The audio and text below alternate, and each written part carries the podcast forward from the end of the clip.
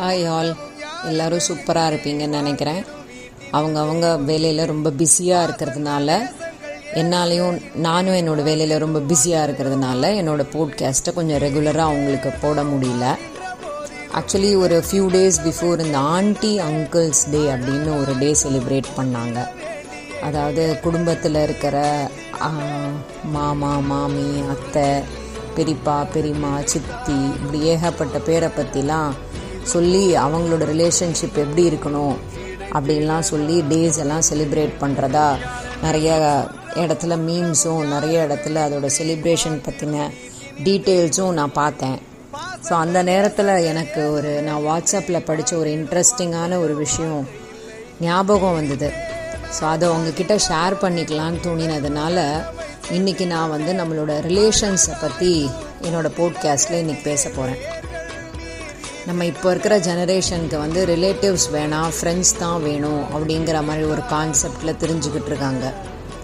இதுக்கு காரணம் என்ன அப்படின்னு கேட்டால் அவங்க அவங்க அவங்களோட சொந்த ஊரோ இல்லோட அவங்களோட ஃபேமிலியிலேருந்தோ வெளியில் போய் வேறு இடத்துல படிக்கிறதுனாலையும் வேறு இடத்துல போய் ஸ்டே பண்ணி வேலை பார்க்குறதுனாலையும் அவங்களுக்கு அவங்களோட ரிலேட்டிவ்ஸ் அவங்களோட ஃபேமிலி அப்படிங்கிற அந்த ஒரு ஒரு ஒரு ஒரு என்ன சொல்கிறது ஒரு குரூப்புக்குள்ளே இருக்கிறதுக்கு பிடிக்காம அவங்க வந்து அவங்களோட ஃப்ரெண்ட்ஸ் குரூப் தான் பெஸ்ட் அப்படிங்கிற மாதிரி யோசிக்கிறாங்க. அந்த மாதிரி நடந்த ஒரு சின்ன விஷயம் நான் அவங்களுக்கு இப்போ ஷேர் பண்ணிக்கிறேன். ஒரு அப்பார்ட்மெண்ட்டில் ஒரு ஹஸ்பண்ட் அண்ட் ஒய்ஃப் ஸ்டே பண்ணியிருக்காங்க. அவங்க வந்து அந்த ஒய்ஃப் வந்து நிறை மாத கர்ப்பிணியாக இருக்காங்க. பிறக்க போகிற குழந்தைக்கு என்ன பேர் வைக்கலாம் அப்படின்னு அவங்க ரெண்டு பேரும் ஹஸ்பண்ட் அண்ட் ஒய்ஃப் மட்டுமே முடிவு பண்ணணும் அப்படின்னு சொல்லிட்டு இப்போ தான் நம்மளுக்கு இருக்கிற கூகுளில் கூகுள் இருக்காங்க இல்லையா ஸோ அவங்க மூலமாக நிறைய நேம்ஸ் எல்லாம் செலக்ட் பண்ணி கடைசியில் ஒரு ஃபைனலான ஒரு நேமை சூஸ் பண்ணி இந்த நேம் தான் வைக்கணும்னு முடிவு பண்ணிக்கிறாங்க. பத்து மாதம் கழித்து அழகான ஒரு குழந்தை பிறக்குது. ரெண்டு பேருமே வேலைக்கு போகிறதுனால ஒன் இயருக்கு அவங்க ரெண்டு பேருக்கும் மெட்டர்னிட்டி லீவ் கிடைச்சதுனால ரெண்டு பேருமா சேர்ந்து குழந்தைய பார்த்துக்கிறாங்க. விளையாட்டு போக்கில் ஒரு வருஷம் முடிஞ்சு போயிடுது. அப்போ அடுத்தது ரெண்டு பேரும் வேலைக்கு போக ஆரம்பிக்கணும் இல்லையா? அப்போ அந்த நேரத்தில் குழந்தைய பார்த்துக்கிறதுக்கு என்ன பண்ணலாம் அப்படின்னு யோசிச்சு மறுபடியும் அவங்களோட கூகுள் கிட்டேயே கேட்குறாங்க இந்த வாட்டிக்கு அவங்க கூகுள் கிட்ட கேட்டது வந்து ஒரு க்ரீச் மாதிரி குழந்தைகள் காப்பகம் எங்கே இருக்கும் அப்படின்னு சொல்லி கேட்குறாங்க அப்போ அந்த சின்ன சின்ன குழந்தை எப்போ வந்து அப்பா அம்மாவோட அரவணைப்பு தேவையோ எப்போ அப்பா அம்மாவோட ஒரு கான்சன்ட்ரேஷன் அந்த குழந்தை மேலே தேவையோ அந்த நேரத்தில் அந்த குழந்தைய கொண்டு போய் அவங்க ஒரு க்ரீச்சில் விட்டுட்டு வந்துடுறாங்க. நாட்கள் மாதங்களாக ஓடிச்சு வருடங்களாக ஓடிச்சு குழந்தை வந்து பள்ளிக்கு செல்லறதுக்கு உள்ள வயசு வந்துடுச்சு. பெற்றோர்கள் வந்து ஒரு பக்கம் பணிக்கு இப்போ வேலைக்கு போயிட்டுருக்காங்க. குழந்தை ஒரு பக்கம் ஸ்கூலுக்கு போயிட்டுருக்கு. சாயந்தரம் கிடைக்கிற அந்த ஒரு கொஞ்ச நேரம் மட்டும்தான் மூணு பேருமா சேர்ந்து ஸ்பெண்ட் பண்ணுற மாதிரி இருக்குது அதுலேயுமே சில ஈவினிங்ஸ் எல்லாம் என்ன ஆயிடுதுன்னா அப்பாக்கோ இல்லை அம்மாக்கோ ஏதாவது முக்கியமான வேலைகள் இருக்கலாம். அவங்க வந்து ஆன்லைனில் ஏதோ வேலை பார்க்க ஆரம்பிக்கிறாங்க மொபைலில் ஏதோ விஷயங்கள் பண்ண ஆரம்பிக்கிறாங்கங்கிறதுனால அந்த கனெக்டிவிட்டியும் மறைஞ்சு போய் மறுபடியும் அந்த குழந்தை தனிமையாகி அந்த குழந்தையும் வந்து கூகுள் மாமாவை தேடி போயிடுது. அப்போது நாட்கள் ஓடிச்சு மாதங்கள் ஆயிடுச்சு வருஷங்கள் ஆயிடுச்சு. குழந்தை வந்து குழந்தை பருவத்தை கடந்து பள்ளி பருவத்துக்கு போய் கல்லூரி படிப்பையும் முடிச்சுட்டு கல்யாணம் பண்ணிக்கிட்டு அயல் நாட்டுக்கு போய் செட்டில் ஆகிட்டாங்க இங்கே இந்த அம்மா அப்பா வந்து இன்னொரு ஒரு அப்பார்ட்மெண்ட் கொஞ்சம் பெரிய வீடில் அவங்க தனியாக அவங்க பாட்டுக்கு இருக்காங்க. அம்மாவுக்கு பயங்கரமாக முட்டு வலிக்க ஆரம்பிச்சிருச்சு வயசானதுனால. அப்பாவுக்கு ஆஸ் யூஷுவல் அந்த டயபெட்டிக்ன்ற ஒரு டிசீஸ் வந்துருச்சு. டாலர்களில் அவங்க பையன் வந்து அவங்களுக்கு பணமாக பேங்க் அக்கௌண்ட்டில் போட்டுக்கிட்டே இருக்காங்க. அப்போது ஒரு நாளைக்கு அவங்களோட வீடியோ கால் வரும்போது பையனோட பேசும்போது அப்பா சொல்கிறாரு எங்களால் தனியாக இருக்க முடியலப்பா.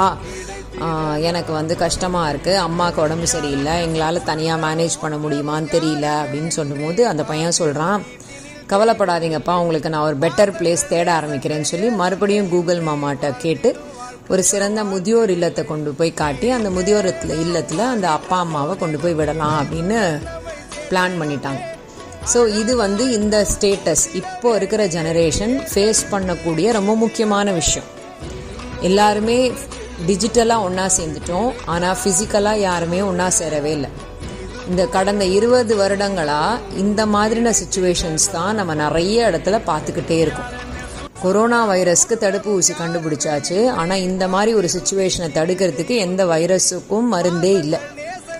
இது இந்த வைரஸோட பேர் என்னன்னு கேட்டிங்கன்னா சிங்கிள் ஃபேமிலி அதாவது இண்டிவிஜுவல் ஃபேமிலி தனி குடுத்தனம் அப்படிங்கிற அந்த வாழ்வு முறை தான் இன்றைய கல்வி வளர்ச்சி தொழில்நுட்ப வளர்ச்சி வேலை வாய்ப்பு மக்கள் வந்து ஒரு இடத்துலேருந்து இன்னொரு இடத்துக்கு ஊருக்கு போகிறாங்க சிட்டியில் போய் செட்டில் ஆகிறாங்கன்ற மாதிரி ஒரு ஒரு விஷயமும் அவங்களோட டெவலப்மெண்ட்டை நோக்கி போகும்போது இங்கே உறவுகளை வந்து அறுத்து போட்டு போயிடுறாங்க. இப்போ வந்து எல்லாருமே வந்து ஒரு உச்ச நடிகர் சொல்ல போகிற குட்டி கதைக்கு தான் எல்லாரும் கேட்கறதுக்கு ரெடியாக இருக்காங்களே தவிர வீட்டில் வந்து தாத்தா சொல்கிற குட்டி கதைகளை கேட்க யாருக்குமே இஷ்டம் இல்லை. ஏதோ ஒரு குருஜி சொல்கிற ஆன்மீக சொற்பொழிவை கேட்கறதுக்கு எல்லாரும் கூட்டம் கூட்டமாக போகிறதுக்கு ரெடியாக இருக்காங்களே தவிர வீட்டில் பாட்டி சொல்கிற சாமி கதைகளை கேட்டு அதில் இருக்கிற மாரலை ஃபாலோ பண்ணுறதுக்கு யாரும் தர தயாராக இல்லை. அக்கறையோட அதட்டி திட்டுற பெரியப்பா அன்பு காட்டுற அத்தை செல்லம் கொடுக்கும் சித்தப்பா கேட்டதை வாங்கி தரும் மாமா சித்தி அண்ணி அப்படின்னு நிறைய உறவுகள் இருந்தது. இப்போ எல்லாமே அது வாட்ஸ்அப் குரூப்பில் ஒரு ஃபேமிலி அப்படிங்கிற குரூப்பில் தான் இருக்குது இந்த சமுதாயத்தில் வந்து இப்போ லேட்டஸ்ட்டாக நம்ம பார்க்கக்கூடிய ரொம்ப பெரிய பெரிய குற்றம் என்னன்னா அந்த பாலியல் ரீதியான குற்றங்கள் தான். நம்ம நிறைய இடத்துல கேள்விப்படுறோம். ஏகப்பட்ட பாலியல் நீ ரீதியான குற்றங்கள் ஃபேஸ் பண்ணிட்டு இருக்கோம்.